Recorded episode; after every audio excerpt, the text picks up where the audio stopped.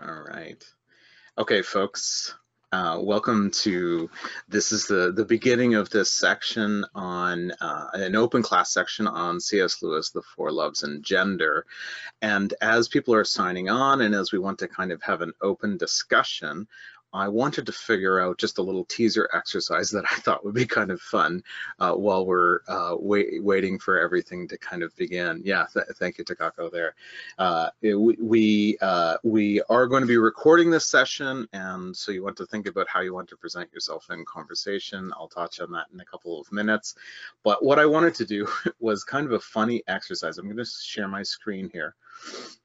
Um, yeah, let's go let's actually do this. I'm going to share uh, this document, uh, this this box here. Hopefully this works uh, for everybody that you can see my uh, my Word uh, document. Um, waiting for the screen here. And what I have, actually that's totally not working. What I'm going to do is change that and share monitor one. There we go. So what I'm going to do for right now is uh, do kind of a little fun exercise where I take the transcription of C.S. Lewis and the Four Loves and just look up a word that kind of caught my imagination while I was while I was listening to it, re-listening to the lectures uh, that uh, that were available. And uh, the, the word that kind of caught my mind was the word thousand. And so I, I, I think uh, this is kind of an interesting word, and I'm curious about how uh, Lewis uses it. Um, for example, he says uh, thousands of people have lived and died without knowing it. Here we're talking about eros versus storge. Um, eros being erotic love, storge being kind of family love. It's interesting. Um, uh, thousands of people have died. Like, uh, I wonder what kind of concept he has of the world that he imagines the past as thousands of people. It's kind of an intriguing thing if you think about it. Um, and and uh, and here he's talking about uh, you know, uh, 900 of each thousand will have had what we ha call friends, but not necessarily um, what he calls filial love, which is a little bit deeper. Okay, so that's fine. So his concept of the world in the past, uh, the people that have lived and died is thousands. So that's kind of interesting. Let's keep going. What else do we have? Um, you know, the public opinion of a group may be tiny, but it matters more than the opinion of 10,000 outsiders. That's kind of an interesting concept, isn't it? You know, your friends uh, will always matter more than that. That's kind of a neat thing. And then this famous phrase of Lewis's, every knot of friends is thus a resistant movement. That's a pretty cool quote, great quotable moment that's there. Okay, what else does he say about thousands? this is this is amazing. Thousands of generations of our ancestors were married off in early youth to partners chosen by their parents with whom they were not in love. and this is, this is one of my favorite moments. Dozens of them were good people and kept their vows. think about the the scope of that, right? you know, we've got thousands of people that have had this experience in history of being married uh, through fixed marriages, and thousands of them were, were good people and kept their vows, and dozens were good people and kept their vows. I, I would hope that marital fidelity is a little higher than a say, you know, one in 12 chance. Just, just I'm hoping historically that it's a little bit higher than that. Uh, what else do we have for thousands? Um, you know, uh, here we're talking about a scriptural moment, and thousands of people uh, are have this particular uh, scriptural kind of reading. So that's that's kind of interesting. Um, he means that just generally, I think that's the public view in a lot of people's minds. Um, you know, and uh, and then here he talks about Anna Karenina and Vronsky and, and Tolstoy's novel, uh, you know, the classic novel, uh, you know, about love and you know infidelity and and kind of the loss of self that takes place uh, in in the throwing oneself in, into that kind of moment. Uh, and then uh, he talks about dangers are averted by thousands of couples. Again I don't know uh, who these thousands of couples are. Um, uh, um, and then uh, I want to give uh, um, this one last moment here. Um, a thousand miles for Lewis is kind of like the end of the world. Um, you know, he's talking about making himself safe. He's talking about making sure that there's no risks in his life, uh, making sure that, you know, all the choices that he makes are safe choices, that he's never taking a risk beyond himself. He's not throwing himself down. He's not stepping out too far, that the safest bet for him is the, uh, the, the, low interest safe loan. Uh, and yet, of course, he says, when I, I feel this, I, I, I'm not, when I say I want to avoid all suffering, I know that I'm not saying the best thing. I'm just talking about me. Uh, when I respond to this natural appeal, I feel myself to be a thousand miles away from the spirit of Christianity. Um, if I'm certain of anything, I'm sure that Christ did not teach in order to confirm my congenital preference for safe investment. Um, so, so, so anyway, so I thought just because we have a bit of a controversial topic uh, tonight um, uh, that we want to talk about, the four loves and gender, C.S. Lewis, you know, writing um, 60 years ago, uh, a, text that we're going to dig out and talk about a little bit. I thought it would be kind of fun to, to make fun of him just a wee bit um, and um, uh, and and uh, kind of qualify it. Already we have a couple of great comments here. Um, uh, one, Lewis probably didn't feel confident enough to say millions, and I actually actually did a, a, text search and he rarely uses millions in any of his uh, uh, talks. He tends to use thousands uh, and occasionally a, th a, thousand thousands is, is maybe how a British person in 1950 would say uh, a million. And then uh, um, someone else says thousands seems appropriate as a quantifier um, for uh, you, you, know someone who's a medievalist, right? And that's interesting, right? You know, uh, one of the few times that Lewis said the word million when he was talking about one astronomer who thought the sun was like 127 million miles away. This is a medieval astronomer. So uh, so there we go. All right. Okay. So I want to just we're just having a little fun to get going, and then we'll kind of dig into some of the more difficult bits or some of the queries we have uh, in this conversation. But I wanted to kind of set a few contextual rules so that we're all kind of playing uh, in the same game here. Um, my name is Brenton Dickieson. I'm a professor at uh, uh Signum University, a, a, preceptor and lecturer, in particular in the class C.S. Lewis and Mythologies of Love and Sex, a class that we wanted to open up our doors on for kind of one night and see who wants to come in and peek uh, um, to, you know, to, to your own peril, I'm sure. and so uh, what we wanted to do in opening this up though is also kind of protect ourselves a little bit. We are recording this class and so tonight you are totally welcome uh, in order to, to use um, um, a pseudonym if you like.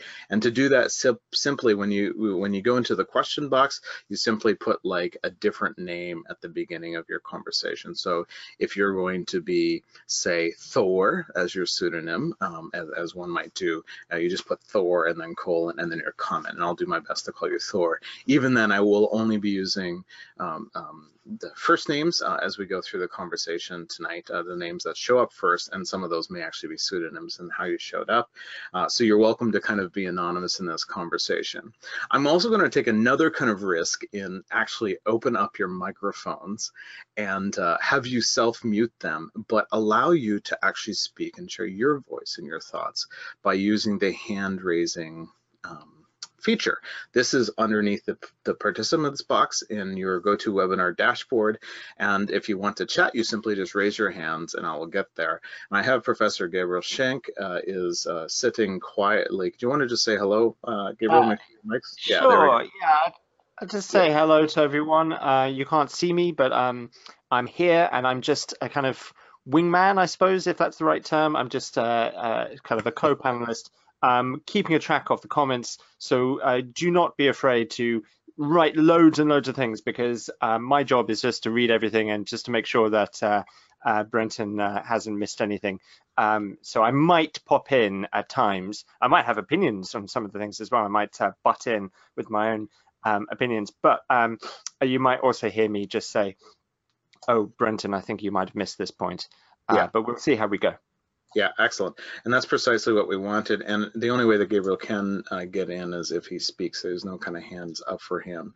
Uh, so as part of that, I'm about to un I'm about to unmute everyone. So just get ready if you happen to be like in a coffee shop or, or you know, um, you're taking care of children or uh, you're like a traffic cop, you know, and, and you're just listening to this, you know, on your iPhone, then, then you'll probably want to remute yourself.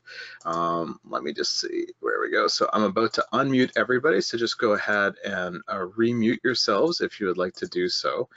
And actually, I would like generally for people to keep themselves muted. If that's, and then, uh, and you're going to hear all kinds of interesting things in the next minute as we work this out.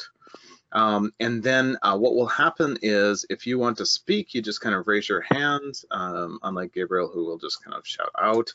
And then uh, and then when you're uh, ready to speak, I'll recognize you. Just say your your first name. Um, uh, and, and then we'll go from there. Um, so once again, uh, this is uh, recorded, uh, so do um, uh, do feel free to engage well, but just you know feel free to engage pseudonymously if you if you want um, if you want that. Uh, and um, and I'm looking at the conversation questions here, and we're going to be looking at the, the hands up question box. And so I'm going to be trying to hold this all together uh, tonight. Okay, so what we want out of this conversation, what do we want out of this conversation? Well, I mean, this is a, a, a, wee bit of a challenging book to deal with. The Four Loves is uh, a, a, lecture series and a book, a series of talks that Lewis did, C.S. Lewis did. And 1958, he did the talks, and the book came out a couple of years later. Uh, and uh, um, what he wanted to do is uh, um, uh, what he wanted to do was uh, basically capture um, uh, four loves that uh, the concept of four loves, and these four loves are simply um, storge, um, which is affection, familial love, philia, which is friendship love, eros, which is erotic love, and an agape, which he calls the Christian love or divine love, but I've expanded um, in, in my class to think of as self-sacrificial love. So that's what he wanted to, to kind of do to capture those um, those different ideas of love and uh, and then talk about them. And it was a book that he had kind of had in his mind for 20 or, or 25 years. And it was really when he fell in love, uh, when um, he, he met and, and married a woman uh, um, probably his first love, uh, although not his first um, um, relationship.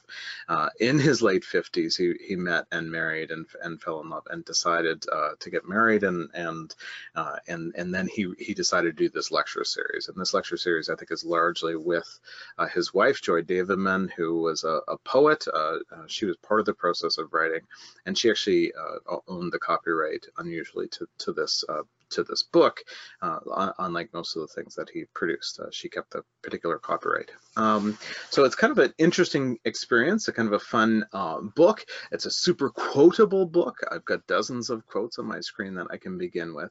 But what we can't always do in a classroom, um, I mean, it's hard to talk about Christian theology, which is what this is, in a classroom. That's not you know, in a seminary or uh, even a religious studies program. Uh, it's in a literature program in a secular or digital university. It's also a little challenging. I can't see your eyeballs, you can see mine. Uh, so we want to be able to share openly, but in a way that's uh, safe and, and helpful and generative and conversational.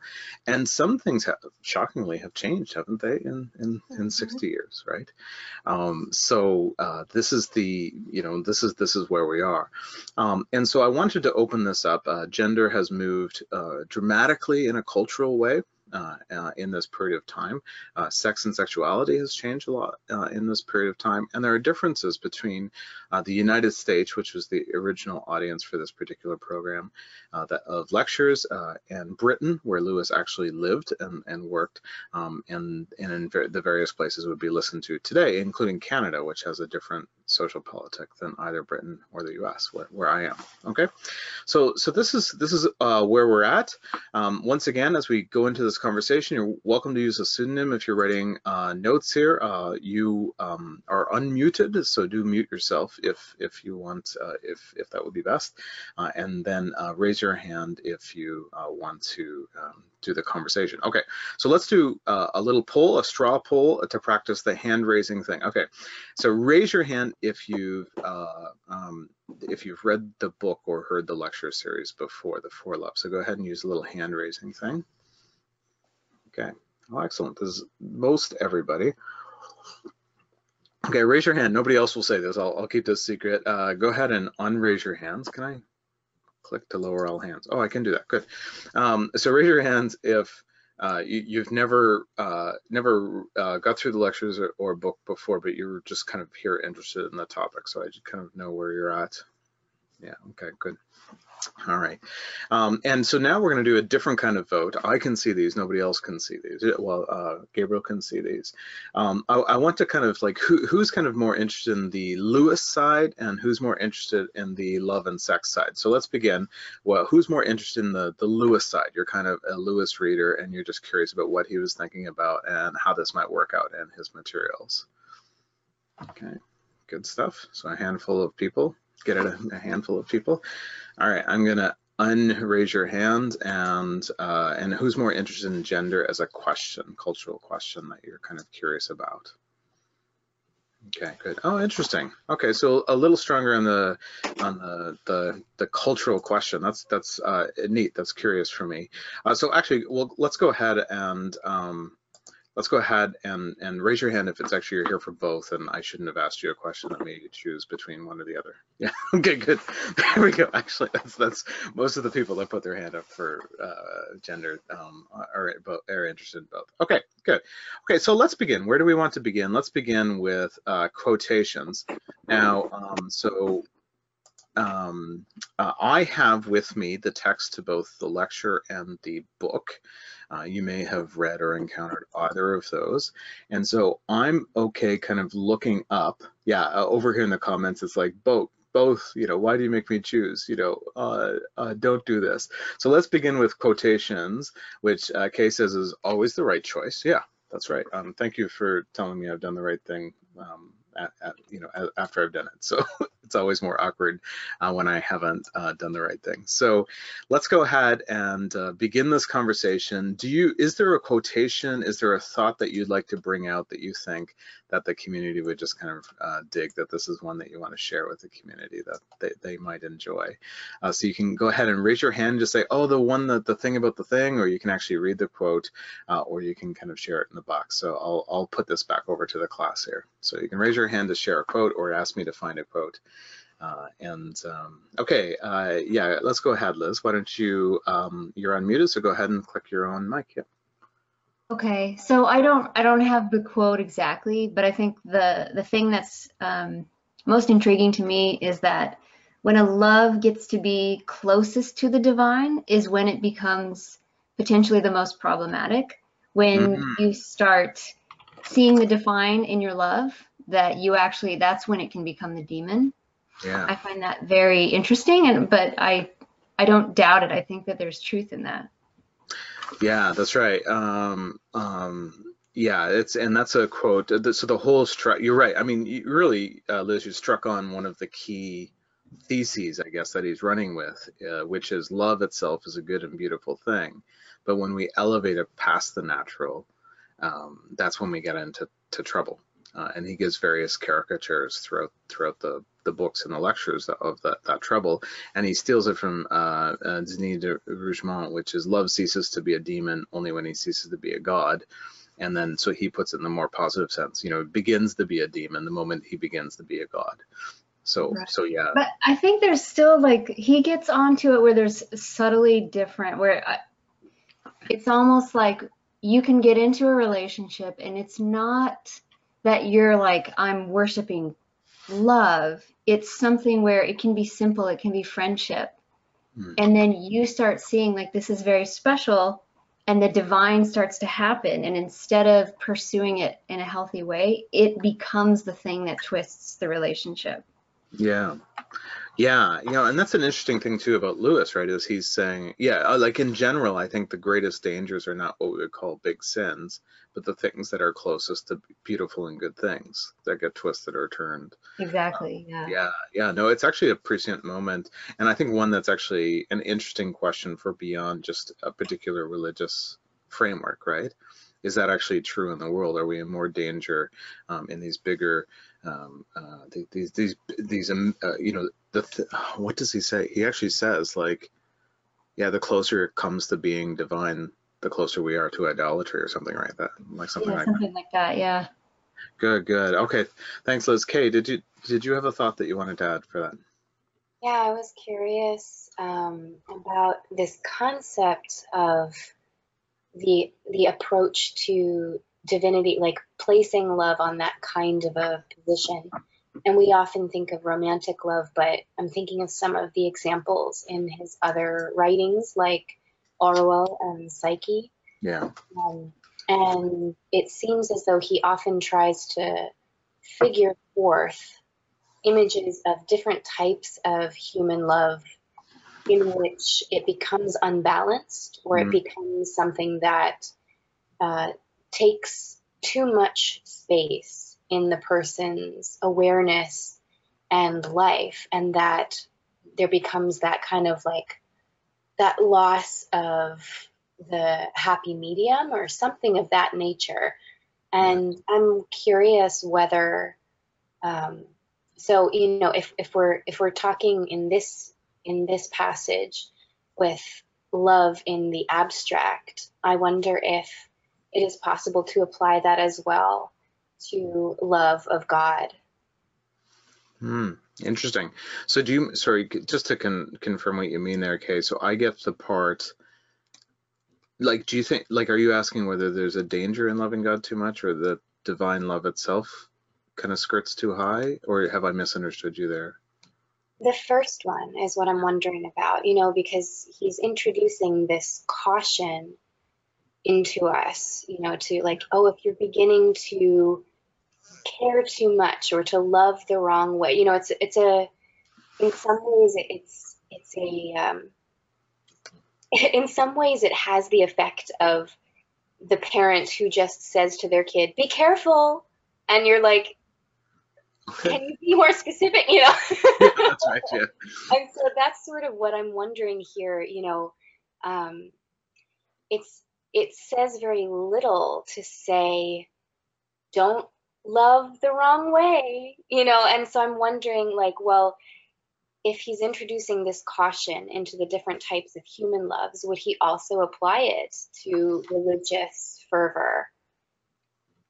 Yeah, yeah, okay. So yeah, I see.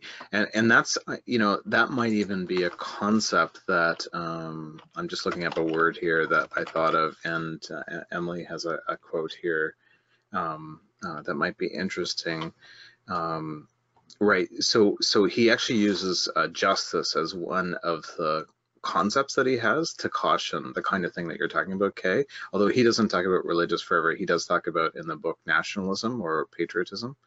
Um, and he's really cautious about family love, right? Um, uh, parents, uh, fathers who who expect too much love from their kids without giving any uh, dignity, or or mothers who who kind of over control or whatever. Um, and so he he he says uh, defying mercy and justice. That's a word that he uses. Um, uh, yeah, let me see. There's also another there's another point.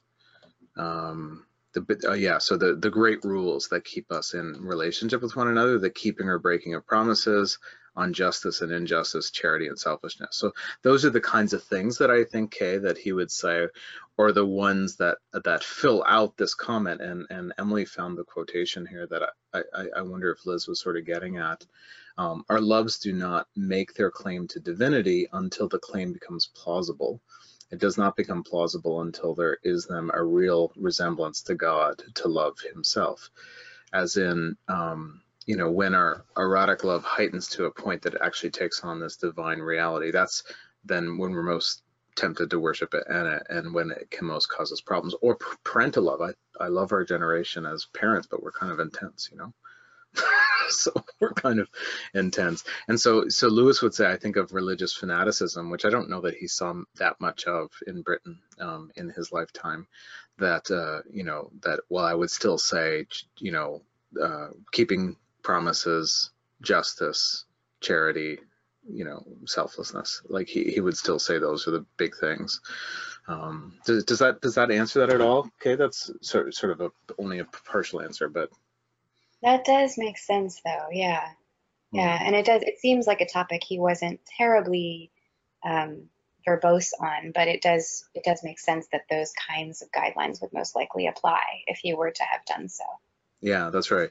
Yeah, yeah, and and he didn't um like it's a it's a brilliant book in a lot of ways, but we talked in class last week, uh, you know, about the fact that there's really kind of things that Lewis is missing in his experience base that that could be filled out by us um, who, who have broader or different experiences or a little further along in timeline or whatever. So yeah, yeah, no, that's good. Yeah, we actually live in an age, of course, where religious extremism is a, a real tangible part of our reality.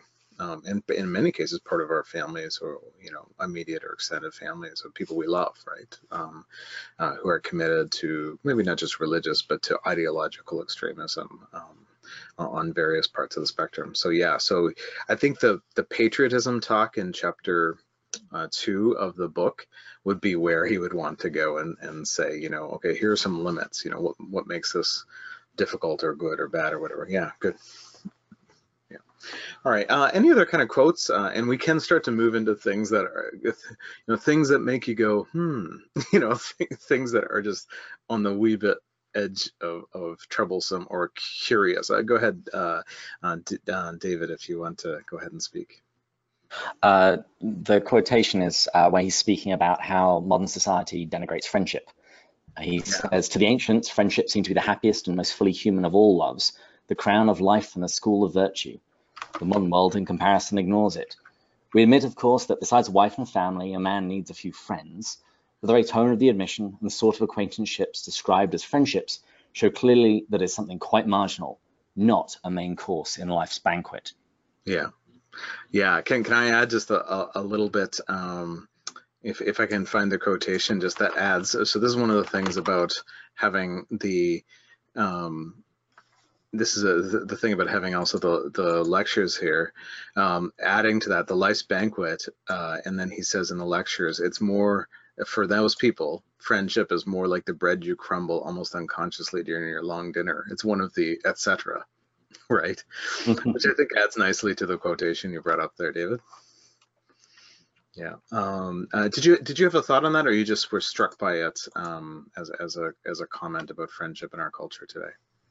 As with a lot of stuff, when I read Lewis, I'm stunned for things that he was talking about back then and what he must think of today's society. This was pre-Facebook. This was pre yeah. all of the things of modernity that have moved us even further away from where it was in the you know 50s and 60s. Yeah, that's right. Yeah, yeah. I mean, he's he's he's prophetic in some ways, and then other ways we're not even sure he was like in his own time, right? I mean, this is the thing. He's a pre-modernist, modernist, postmodernist uh, figure. He, he's uh, he's a cultural critic. He's resisting his age, but not fitting well into any age. So, so he's going to have that. Yeah, good.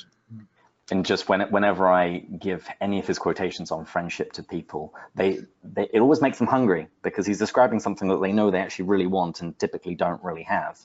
Yeah. In England, they have a, a, minister for loneliness. You know, that, that is now part of the remit of a government minister. Um, and in every single survey that you see, people say that they don't actually have close friends, particularly men. Yeah. Yeah. We actually, yeah, we actually, we actually studied this book in our local C.S. Lewis book club.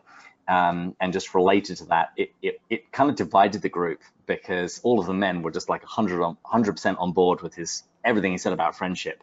Um, but a lot, a lot of the ladies in the group saying, mm, this isn't quite everything. No, no, that's right. I think I think there is, but okay. Well, I mean, I I've always wondered, like, is is it easier for men to experience friendship in our culture? Is it easier for women to experience friendship in our culture? I mean, now that we've sort of broken down the barriers, you know, you know, some of my best friends are pe people, right?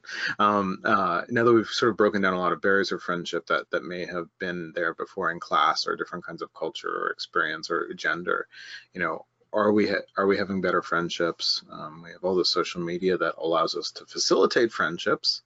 Uh, are we closer to one another? Are we actually drifting apart? I don't know the answer to that, but I've also been curious about whether I've I've had a theory that I think that women in my generation are just a wee bit better at friendship um, than, than, men um, in, in, lasting kind of ways. But that's that's that's my thought. I would love to hear pushback on that. Go ahead, Kay, if you like. I've come to think of it um, as not so much being, and of course I don't, I don't know if you necessarily meant this, but um, I've come to think of it as being much less something that is like an innate. Hmm. Uh, quality that that is present or not present in either women or men.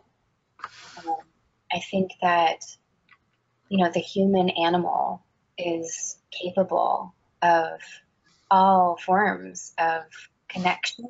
Hmm. And I think sometimes um, the ways that we you know, it's sort of like on the, the nurture end of the debate, but it, it certainly does seem to me that the ways that um, we socialize males, especially in American society, Mhm. uh, we're kind of shutting down a lot of the things that make for a good friendship, you know, sort of requiring men to um, hide or suppress emotion to only kind of project strength and competition and invulnerability. And so there are kind of like fewer avenues that um, we allow them to to pursue in their lives and it, it becomes narrowed to you can have friends like you can bond with other men over sports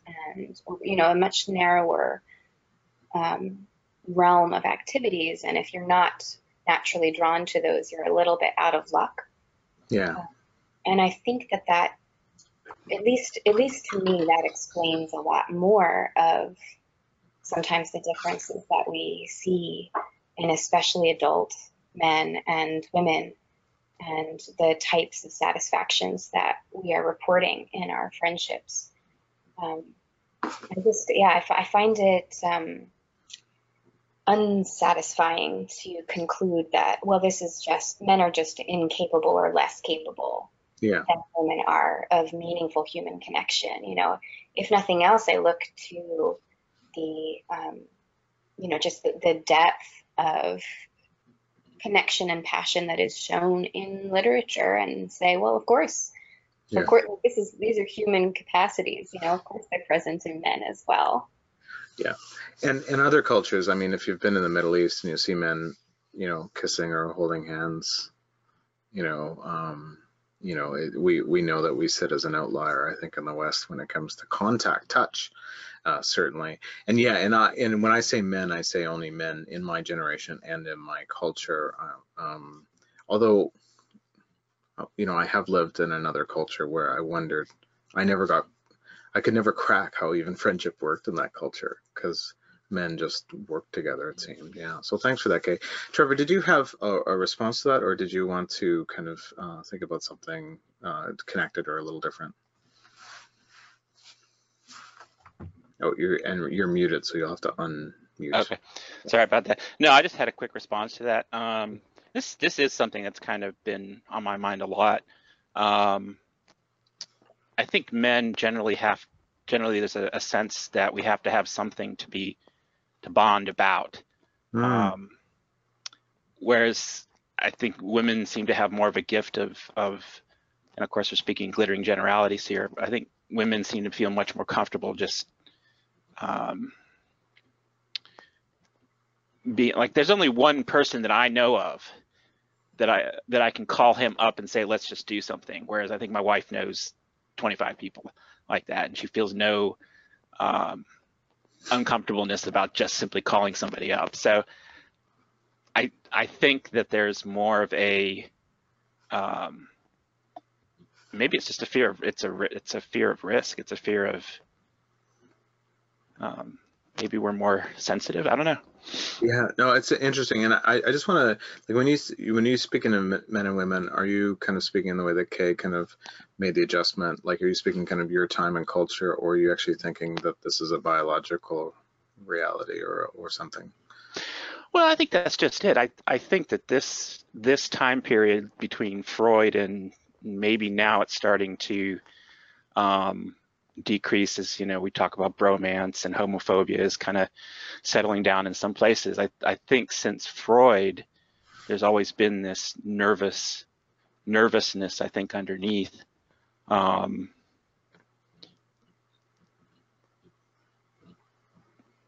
so I think it I think it is more of a of a this generation, this century, Yeah. maybe more more last century, because it is something that I mean, you see you see these deep, deep friendships between people. Um, you know, men, you know, even in America and even in the West, just didn't seem to be quite as nervous about, you know, having close friendships with other men. Yeah. Yeah, no, I, I, I, I, I think there's a, a, thing there again without pushing the generalization too much. Well, what do what do folks think though of this? This is like one of the big, the one of the most powerful moments um, in uh, Yeah, and Kay's just saying uh, the speaker in the Dream of the Rood uh, talking about cuddling his king. Yeah, that's right. You know, that's certainly a phrase we probably wouldn't um, we wouldn't go with. We have this this. yeah, that's right. I I don't think I've cuddled many men, to be fair, um, and even the idea of is kind of weird. Lewis addresses in the text and the lectures the the people accusing people of homosexuality who who love friendship or something like that. I'm missing out because okay, I'll go cuddle more kings. I'm in, um, and I'm more of like a fist bump to kings, uh, to be fair. Uh, and uh, but Lewis says, you know, the characteristic posture of lovers is face to face, and I think that's true, right? Although Lewis says elsewhere, remember that not all lovers' kisses are love lovers kisses you know a lot of them are storge relational familial kisses. That the posture of friends is side by side. And in the book he talks about walking down the road together kind of facing an object. Or even today i would suggest mediating things. We have you know like a coffee between us or or a project or something. So I think I think that's um, I think that could be there. So that idea is there. Now, so uh, Hannah, you've got your hand up. I'm just gonna unclick you there, and you're muted. If you want to share, you can go ahead. You can respond to Trevor um, sort of Kay's conversations, or you can kind of take it off. Um, uh, oh, sorry. Oh, that was yeah, yeah. We're out. Oh, that's good. That's a pretty normal. that's a pretty normal thing for that kind of thing to happen. So, um, and it does it, like, what do you think about this this quote? Uh, characteristic posture lovers face to face, that of friends side by side.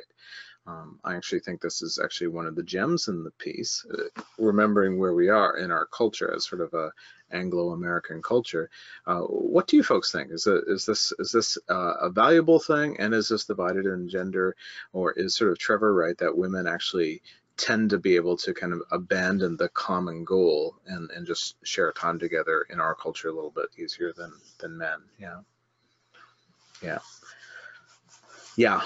Yeah. And we'll talk maybe about till we have faces. Yeah. Go ahead. Um, Emily, do you want to share? Um, yeah, you're muted there too, so you can unmute yourself. Yeah. Um, well, I like to think about this in context with some of the other things that he says about friendship, um, especially with like the when he's talking about not being interested in the person or their personal life. You know, you just spend all your time talking about whatever you're both interested in. Um, mm. And I see that more in early friendships. And as the relationship goes on, like the people that I have strong relationships with now, yes, we may like to talk about things, but I'm definitely thinking more about like doing things with them for the sake of the relationship, not for the sake of some sort of passion that we share. So at some point, I think that it like the the seesaw kind of tips, and it becomes more like, uh, like a, a romantic relationship in that sense. Yeah. But I do think that this this kind of um, dichotomy he's setting up does have value. I just don't I don't know if it stays that way forever. Yeah, and and and that's an interesting developmental thing. And and maybe the question, Emily, that we will want to ask is, maybe Lewis, this is a great, you know, these constructs and the quotes are great. Maybe the question is, should we push it? Are we pushing it too much? Maybe is always maybe one of the questions that we might kind of have. Okay, so we have actually two, two uh, responses to that, um, uh, Kay and then Liz. If, if we responded to this, if you have a new idea, I may hold off just for a sec to make sure we're, we're few, through there, but um, uh, go ahead, uh, Kay first. Yeah. I was actually going to suggest that Liz go first since I've already talked a lot. well, is your uh, oh cheapers, Liz? It says your hand was raised for 10 minutes. Have you been waiting for 10 minutes to talk? No, I just turn. I just put it on. Okay, I thought I was paying attention to that, but oh well. Since you guys are fighting over it, um, I'll let Liz, I'll let Liz go. Well, I, I was actually gonna go to a different thing, so okay. Well, let's yeah, Never let's mind go back. I, I take it back. well let's go let's go back to kay why don't you say your thing and then and then we may use liz to pivot and one thing just looking at the time i want us to be sensitive i would like to come to i'm not going to teach anything about today's gender and sexuality construct if if you didn't know that that has shifted since 1958 i would encourage you to look on wikipedia or something right? Um, so things have changed in culture. Um, but but how do we read this in relationship to the you know 60 years later how do we read this text? I want to think about that. So i do want to pivot in that direction. So as if comments can move us towards that direction. But kay do you want to respond uh, to kind of the things that we've been talking about? Emily just what she just talked about that'd be great. Yeah, I I don't find this distinction particularly that that it rings true so much. Um, at least in terms of my own experience. In like my experiences with romantic and non-romantic loves, friendships, connections, these things seem to not be very clearly delineated. Um, like I, I just in any relationship that I have, I I dip in and out of these types of things. There are shared interests. There are, you know, the talking about the relationship itself, about the person, whether or not I'm romantically involved with them. Um, that those things all come into play. So it, it's sort of, it's it's not quite clear to me what the what the distinction serves, like what what use it serves when it doesn't really reflect um, what I've experienced in reality in terms of how human relationships have worked for me. Well, it's a, it's an interesting comment, and the, and the lines may even blur depending on our culture. Although I have to say, has anybody like like I've never asked like somebody out friend wise like I've asked somebody out date wise. Do, you- do you know what I mean? Like, I've never had to I've never had to like we don't have to update our Facebook status on friends like we're friend friend. You know what I mean? So uh, I, I want there is still some kind of dis- distinction there, but on my deepest friends, I, I actually you know go to the point of you know when I know that they need something, I will try and meet that need relationally, or you know they're going through a hard time, or uh, they need support, uh, or you know they just we just need to play cards until they talk, right? So there's there there are those kind of distinctions there, yeah. So anyway, it's a curious thing, uh, and and the conversations are, um, uh, so, so so okay, so okay, so some comments here. My husband and I, Emily, have asked people out on other couples out on dates, right? And and was that like a, a step, Emily, that you had to do, kind of a, an emotional step or a an, like a courage thing, like asking someone on a date, or is it like intentional? Yeah. And then um, we have uh, yeah. I, uh, you know, K- Kay's actually no, no. I, I mean, I have like I've confirmed. So I've just never, uh, yeah, it's a little bit courageous, definitely intentional. So yeah, so maybe we're kind of a little bit more intentional. I love our coffee culture today because it gives us this moderating space. Where, let's go for coffee. A friend, uh, uh, so, someone I work with, I was like, oh, let's go for coffee sometime. He's like, and he he answered in such a funny way. He's like, I really like to dr- drive and take pictures of things let's do that. And it, all of a sudden I was kind of in this space. I'm like, well, this is more commitment than I was looking for, right? So I guess we have to na navigate those things on their own. Um, so we still have Liz kind of like ready to pivot us a little bit. David, did you have a thought about this particular conversation or? I was just going to say that when Lewis is talking about Storge, he compares it to gin, that it's a drink in its own right, but it's also a base for cocktails. And I think that's probably true for all of the natural loves uh, Yeah, that they can be bases to varying degrees and complement one another. Yeah.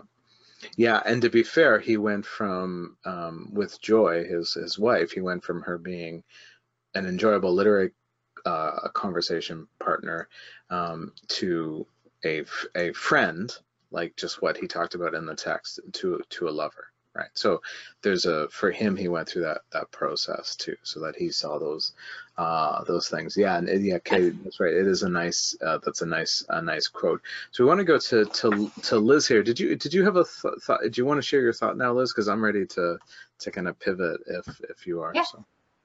Well, it, actually, it is about joy, so it was perfect that you brought her up. So you had said that she probably had a lot of input in putting in him putting this together. Mhm. So one of the one of the things that he had said that kind of irked me, but I let it go until you had mentioned that she'd probably been part of this, is that he had said something early on in the book about, um, you know, I can talk about what what men were probably like way back in the, uh, you know, hunting days, but as I'm not a woman, I can't talk to you about that. As if somehow his line to the past, like of prehistory, exists because of his gender. And Yeah. if that's the case, which I don't accept at all, he if he worked with his wife, what it it seems like he kind of made like this statement of this is this is going to be from a man's point of view solely, totally, and completely, and yet he had a, a woman that was probably working with him, and why did he not leverage that maybe more? Yeah. He he had that resource right there. Yeah, just to just to to kind of con- confirm this, like for you. So we have like 59 occurrences of the word man in the lecture, right? Um, men would be another um, another 27. That's a high number of occurrences. Like this is a very masculine text, right? So he's uh, it's really funny the way that he wrote it because he's really speaking as a as a man to men and expecting women to kind of listen in, right? It's an unusual rhetorical style. Um, and I'm not even sure that's a 1958 style. It's probably a 1948 style. Um, I, I don't I don't know. I, I just don't know. Um, yeah, and and and you know, Kane notes here, you know, like this is. I, I wish that was not par for Lewis's course. And to be fair, the first feminist critic I read, Ro- Rosemary Radford Ruether, I was so offended by her masculine language that I set the book aside for a while. Right? It's it's hard to stomach. Um, but but I'm curious, Liz. So that's actually a step we have to take, right, as readers, if we're going to go to 60 years back to this Lewis moment. Are we willing to translate? Because when he says men are man, he often means hum- humanity or human, right? Um, and he only uses the word humanity here as, to describe um, uh, uh, humanity as like a, a lived experience of what it means to be different. Uh, hu- humanity itself, um, something that moves past the biological. He even talks about violence to our humanity, right? So he only uses human or humanity in that kind of way, which is the idea, the essence of living, not the people or the person. So we have to make that jump.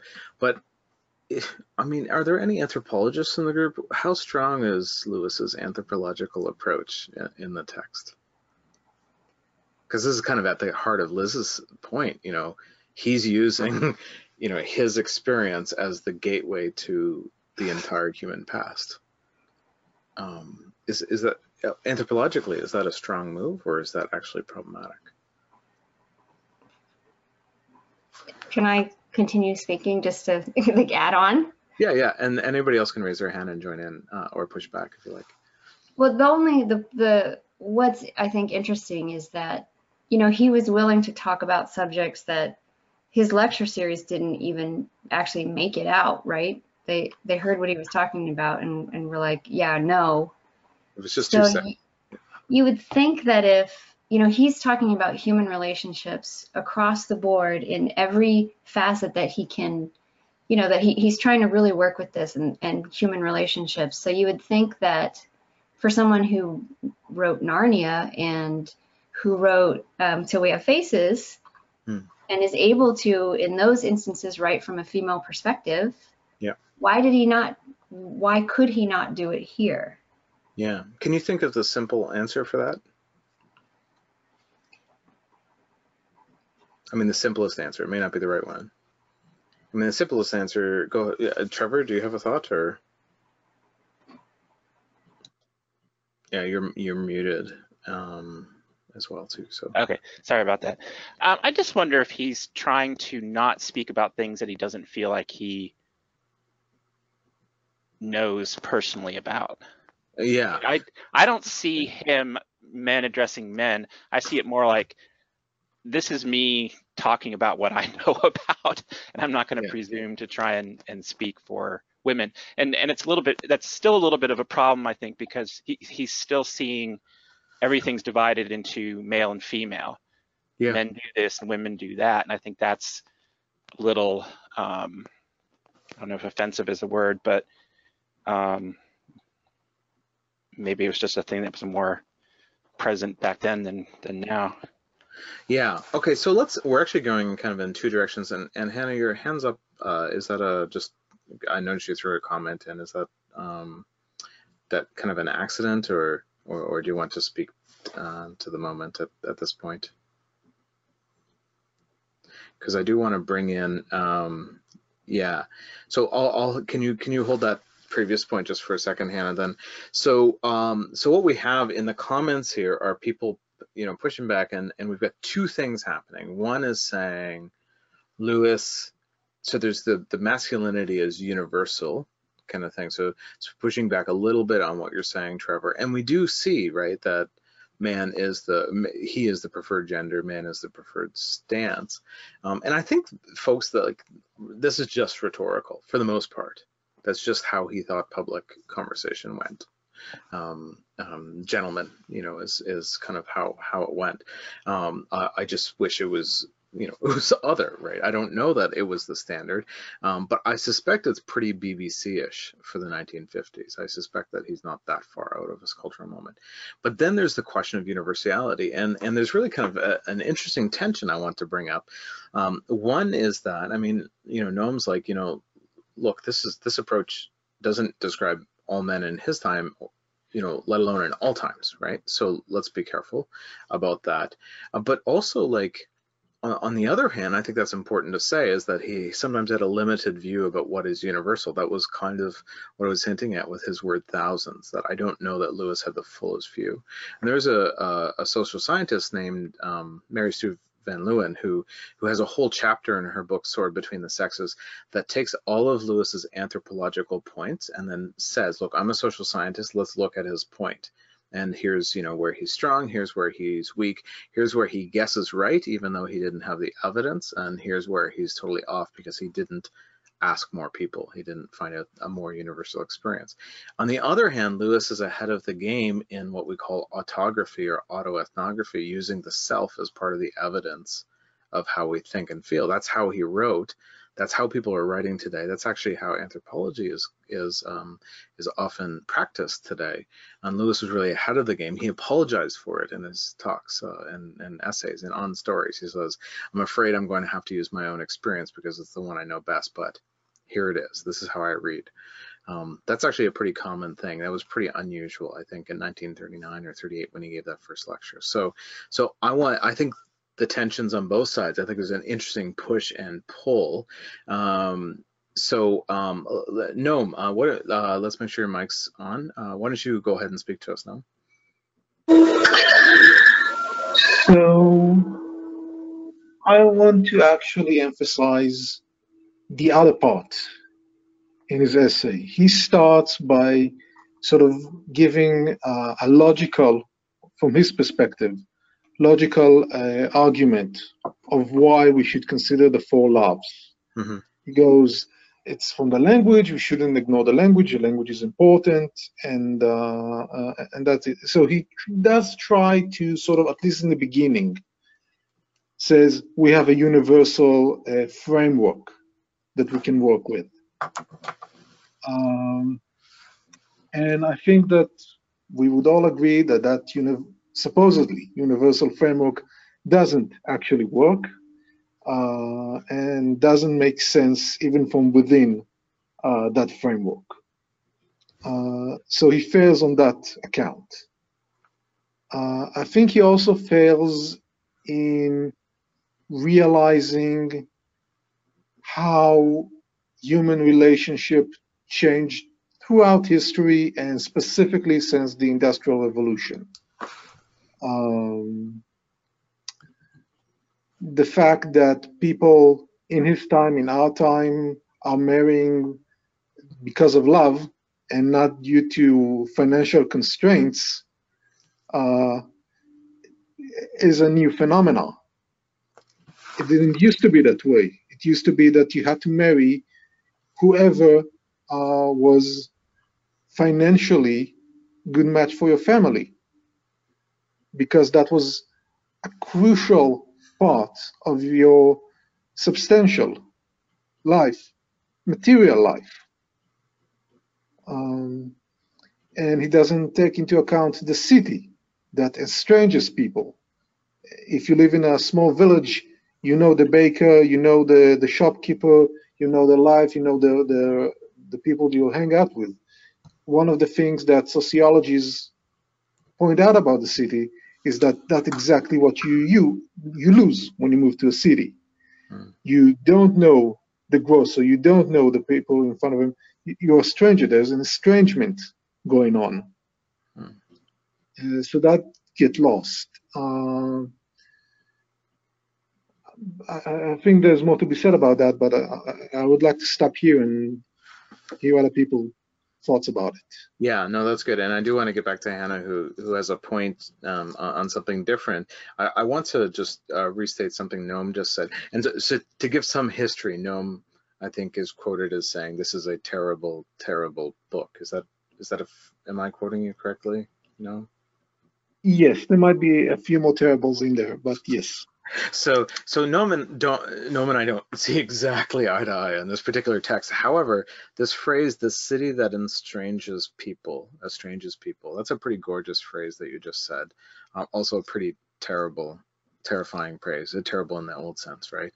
Um, and uh, I would I would like to agree that uh, Lewis misunderstands when he universalizes um, some parts of human experience. He, he misunderstands. I still think there's value not just in the bits of this these uh, talks, but actually in the framework of thinking about love, um, even if it means like what Kay is suggesting, which is actually these lines blur more um, in distinction, and that's actually to me helpful. Um, uh, once you create exceptions, uh, once you you you redefine things, how, you know, it's I think it's it's helpful to have those uh, to push back on. Um, so yeah, so I, I, I actually think uh, Lewis had almost no concept about the city that estranges people. I think he he lived in little towns his whole life and uh, always intended to. Um, um, so yeah, I mean, he felt estranged, but um, he largely did that to himself, ideologically speaking, on campus uh, in Cambridge or Oxford. So that's um, that's a different thing too. Um, all right, Han- Hannah, let's uh, or Hannah, let's go to you to you if you want to speak to this point. Uh, if you can still recall uh, 10 minutes later what it is that you were trying to respond to. I'm sorry I missed you.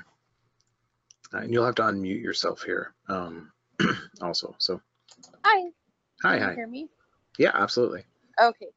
Um, yeah, I have to go. My lunch break's over in three minutes, but just really quickly, um, the first point I wanted to make was about um, in regards to being face to face and defining the different types or understanding the different types of love. I think um, in response to a previous commenter, the reason that we make that distinction, like you were saying, between asking someone out as a friend and or in a romantic context is that there's an inherent risk involved. There's an exclusivity Hmm. um, for most ethics, um, uh, traditional ethics in regard to sexual and romantic relationships. So the exclusivity automatically implies a type of um, risk and vulnerability, whereas one can have multiple friends. And you can only really look one person in the face at a time. So I think that was kind of my response to that. And then the second point was just about um, agreeing, I think, with Trevor that um, that really universality is nestled in specificity. So um, I think actually where Lewis fails is when he tries to be universal and inclusive with, um, you know, applying it uh, outside of him being Lewis and his specific situation. Whereas maybe if he had written the book just about his experience of those types of loves, say just with joy, that that would have been more universal by just doing that. And he succeeds in doing that when he writes for Lucy and Narnia, or when he writes um, for Orual in um, Till We Have Faces. So Yeah, 'cause- yeah, anyway. Because he allows those stories to be those stories, right? Like, yeah, they get to speak. Anyway. Well, thank you. Yeah, and you Yeah, I to, think so. yeah, I have to have to go. Have to go. Yeah. All right. Well, no, I'm I'm glad that I, I got to you. Sorry that um, um, um, I was brushing past too quickly there. So Oh, no worries. Yeah, good stuff. And I, I want to Thank you. repeat the phrase um, uh, that she she just said. Universality is nestled in specificity, and I said it correctly, I think, um, and, which pleases me. So uh, yeah, and Kay says um, yeah, kind of gives an amen to that particular uh, phrase. It's an interesting thing, and of course, if he's working um, in in this autographic genre that does that people are still working out, uh, we can understand why there might be some awkwardness there. Um, and, and and this is kind of how I like to critique Lewis is on his own terms whenever possible, right? Um, uh, rather than pretending I have some God's eye view on the on the whole matter. However, like what what is it? Is there anything that you want to bring up that that you that you that, that you uh, find troubling or distancing, or that he's been prophetic on that you think that this moment um, in in our culture uh, really needs to hear this kind of thing. Granted that we may have you know a handful of countries represented um, within this culture. Um, yeah. Okay. Uh, so some hands here. Go ahead, Trevor. First. Yeah. Um, so I'll just uh, throw the hand grenade in the room. Yeah. Sure. Um, we had talked we had talked in our class about the um, passage, which I can't seem to put my finger on right now, where he talks about um, the roles of husband and wife in marriage, um, and he kind of makes this point, which is a little a little disturbing, that you know feminists should not begrudge us our our crown because from the pagan point of view, it's a paper crown. From a um, Christian point of view, it's a, a crown of thorns. Um, I just find that a little. It just seems to me to be of the times and maybe not. Um, I think from my from my point of view, I don't think that more than one out of 20 men can really pull that off well. Mm.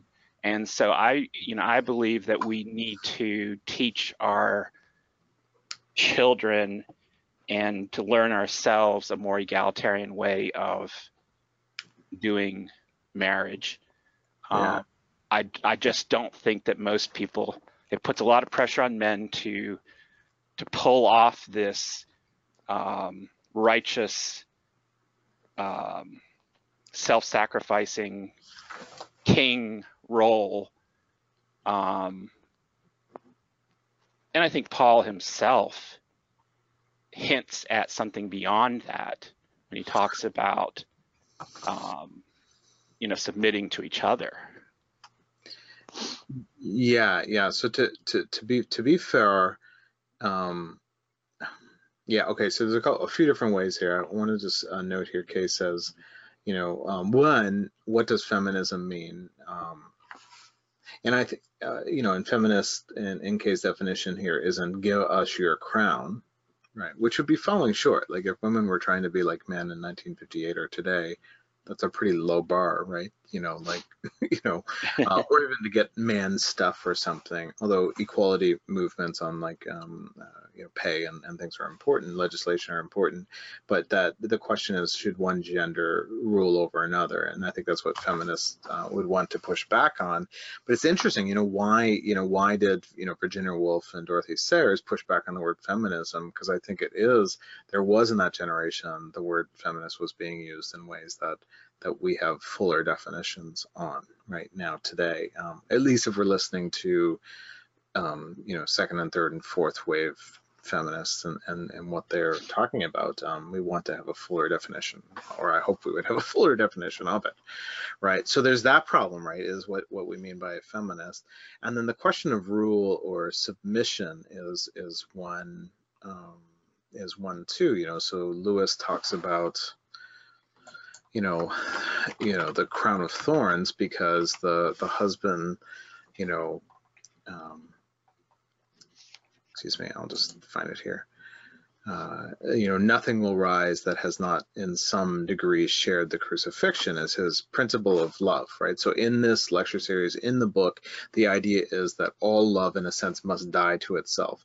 That if you've given yourself over to mothering uh, a child or to being the perfect son or being the perfect lover or um, having the perfect job or whatever the thing that you're in, you actually have to lose that to yourself. You have to give that up and it has to die in order for it to rise and be filled with divine love. That's the principle that's uh, in in this um, in this thing, uh, and uh, um, and so uh, so he has that idea. So that's the principle. So everything must die, like all things must die, and that in the agape section, all, love subsumed to divine love, which is modeled by the cross, the the, the self-sacrifice, the giving over for the self. But he also says, you know, um, you know, headship, male headship in this case, is fully embodied in that man whose marriage is most like a crucifixion, right? Well, I mean, I said this in class, but don't, would not it be meaningful if the woman was also self-sacrificial? Is that also, is the cross not a model also for, you know, for, for children as well as parents? for business partners. You know what I mean? And so that's uh, Trevor, where I think that his um, he's limited is that he hasn't taken this idea of the cross as model, uh, self self sacrifice, self giving, uh, dying to self. He hasn't taken that and moved that out into all areas. He's kept these kind of special categories of men and women. Um, you know, protected from that in a certain kind of way. Do you know what I mean? Does that make any sense? Yeah, I, I mean, I, I see where you're coming from, and I and I think that that's definitely a part of all of this. But in order for, in, from my perspective, in order for marriage to work, there has to be self-sacrifice on both sides.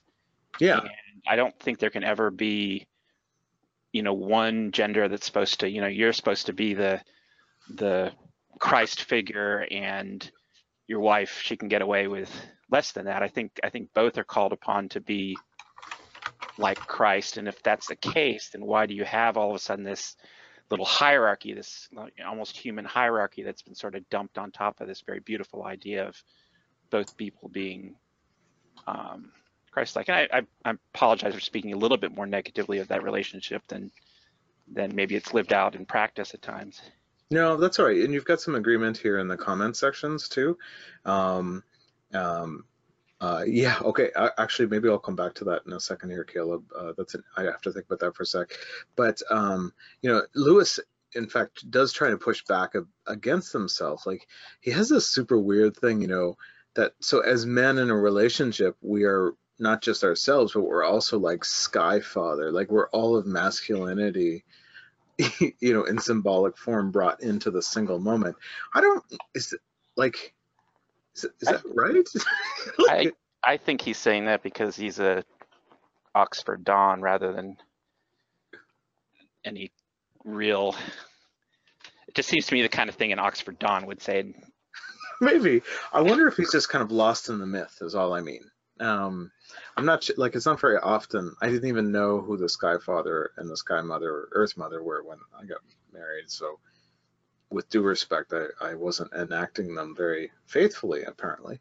Um, um, but I guess I don't want to take all masculinity into myself in every relational encounter that I have uh, with my wife. Um, and and I guess I don't know what masculinity and femininity mean exactly in this moment right? So so he has a meaning. I don't, I don't know if everybody has that that same meaning. And then he kind of pushes back against himself. as of course we can't. We remember this is play. We can't push this too far. You know, um, you know because you know, uh, we, you know, you can't give to to another human being. I the self surrender that that only belongs to God. So it's an interesting pushback, but I don't know if he pushes back all the way. I don't know if he's consistent uh, enough. All right, so a couple comments here. Um, uh, Caleb notes, uh, you know, Lewis's comments ring of youthful love. You know, his love was young and he was still learning. That's an intriguing comment, of course, right, on somebody who's in their late 50s, right? You know, they're 60 when they're writing this, but youthful love is as youthful love does, right, Caleb? Um, and uh, yeah, and and so it's okay here, and and so it's okay is to give kind of a little quote. I don't know the full quote either, uh, Kay, but um, uh, but it, it is in that Mary Stewart uh, Van Leeuwen uh, book. But I, I just on my blog, uh, I just put up a C.S. Lewis and gender bibliography um, to share with you all just before uh, uh, class before the session started a couple of hours ago. so you can always just check it out at pilgriminarnia.com. Um, and this is September 17th, 2019. So you can check that post out and you guys can use that bibliography as you like. After you spend a year or two reading, you can always get back to me on everything everything you know or write about it. Uh, but somewhere uh, it is true, uh, Kay says that Dorothy Sayers says that Lewis talks a lot of nonsense about um, sex. I think it was, uh, she means like sex as in like genders, like as in, you know, men and women right?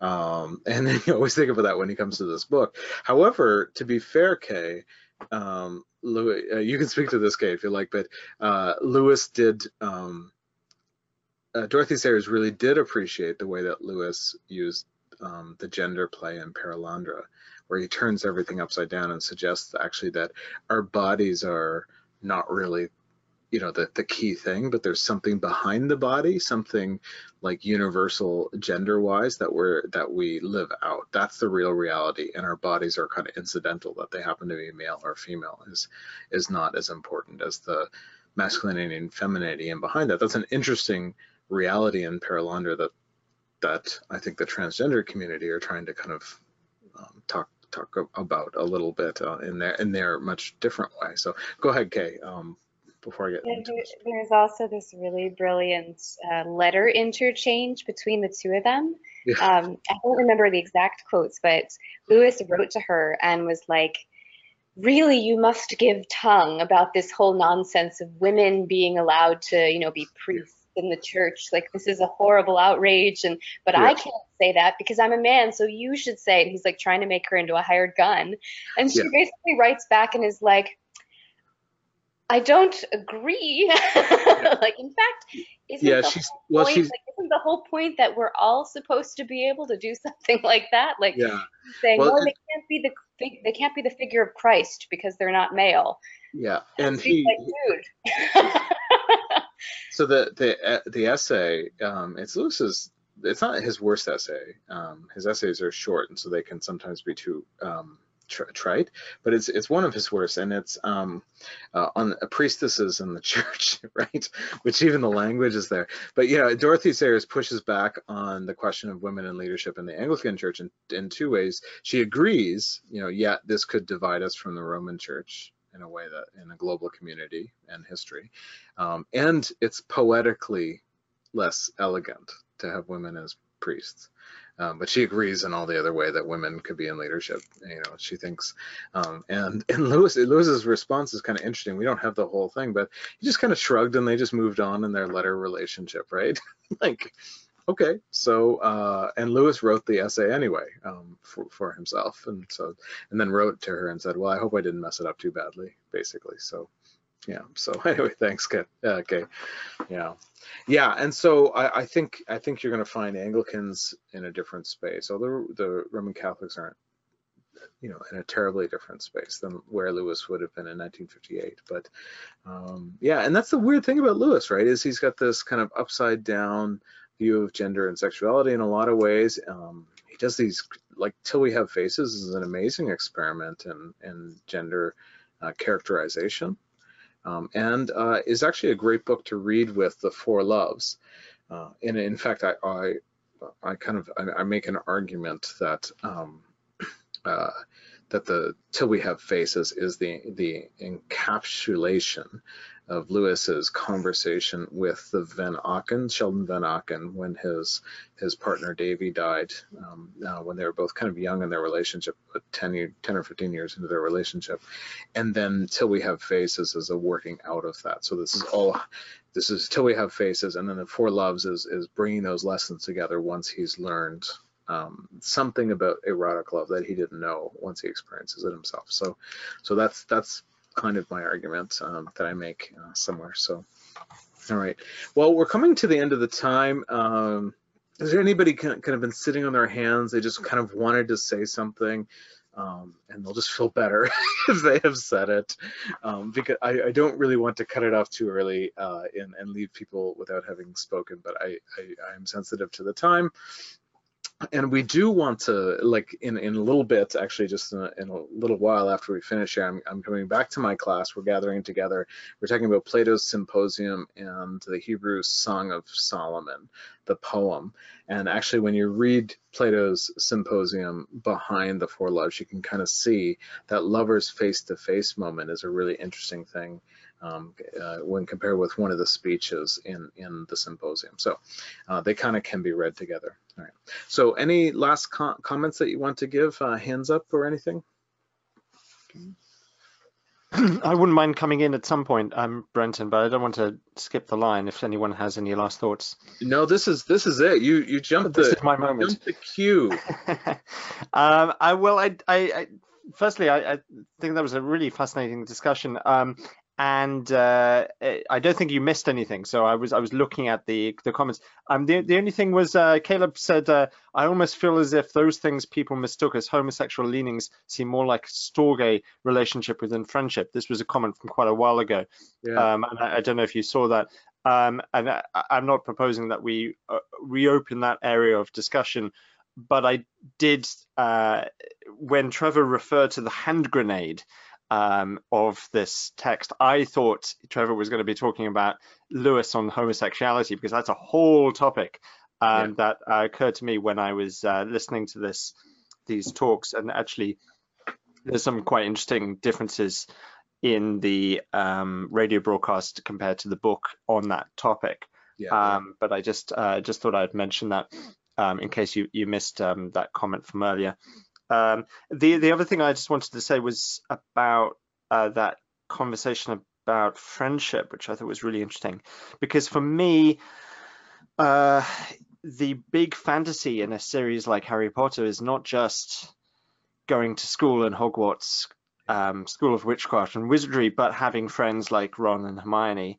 Um, and also, I want to have friends like the Friends on Friends, the TV show.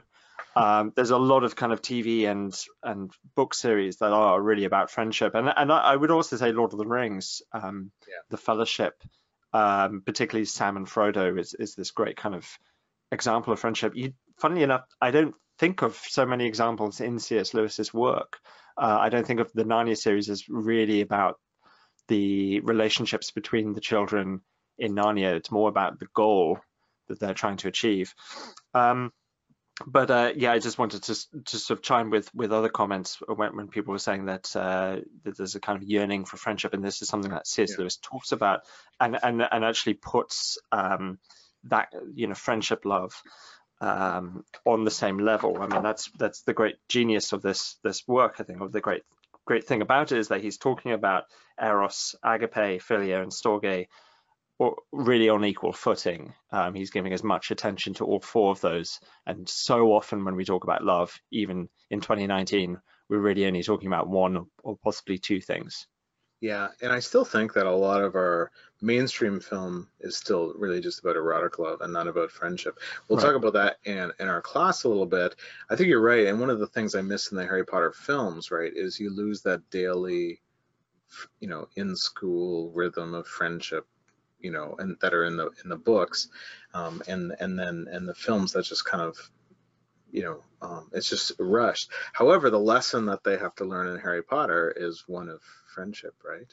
Um, mm-hmm. Is that something what you were going to say, Trevor? Or yeah, I think the um, thing about Harry Potter and friendship is I, I that's one of the most appealing parts to it, and I think that one of the reasons why it's been so popular is the fact that there are these close friendships and not just you know Hermione and Ron um, and uh, Harry, there's this very poignant scene that always makes me cry a little bit when we learn that Neville Longbottom has been carrying his Dumbledore's army coin with him for you know many many months after the yeah. the um, the army disbanded because he just yeah. wanted to cling to that that friendship that um, that he had known.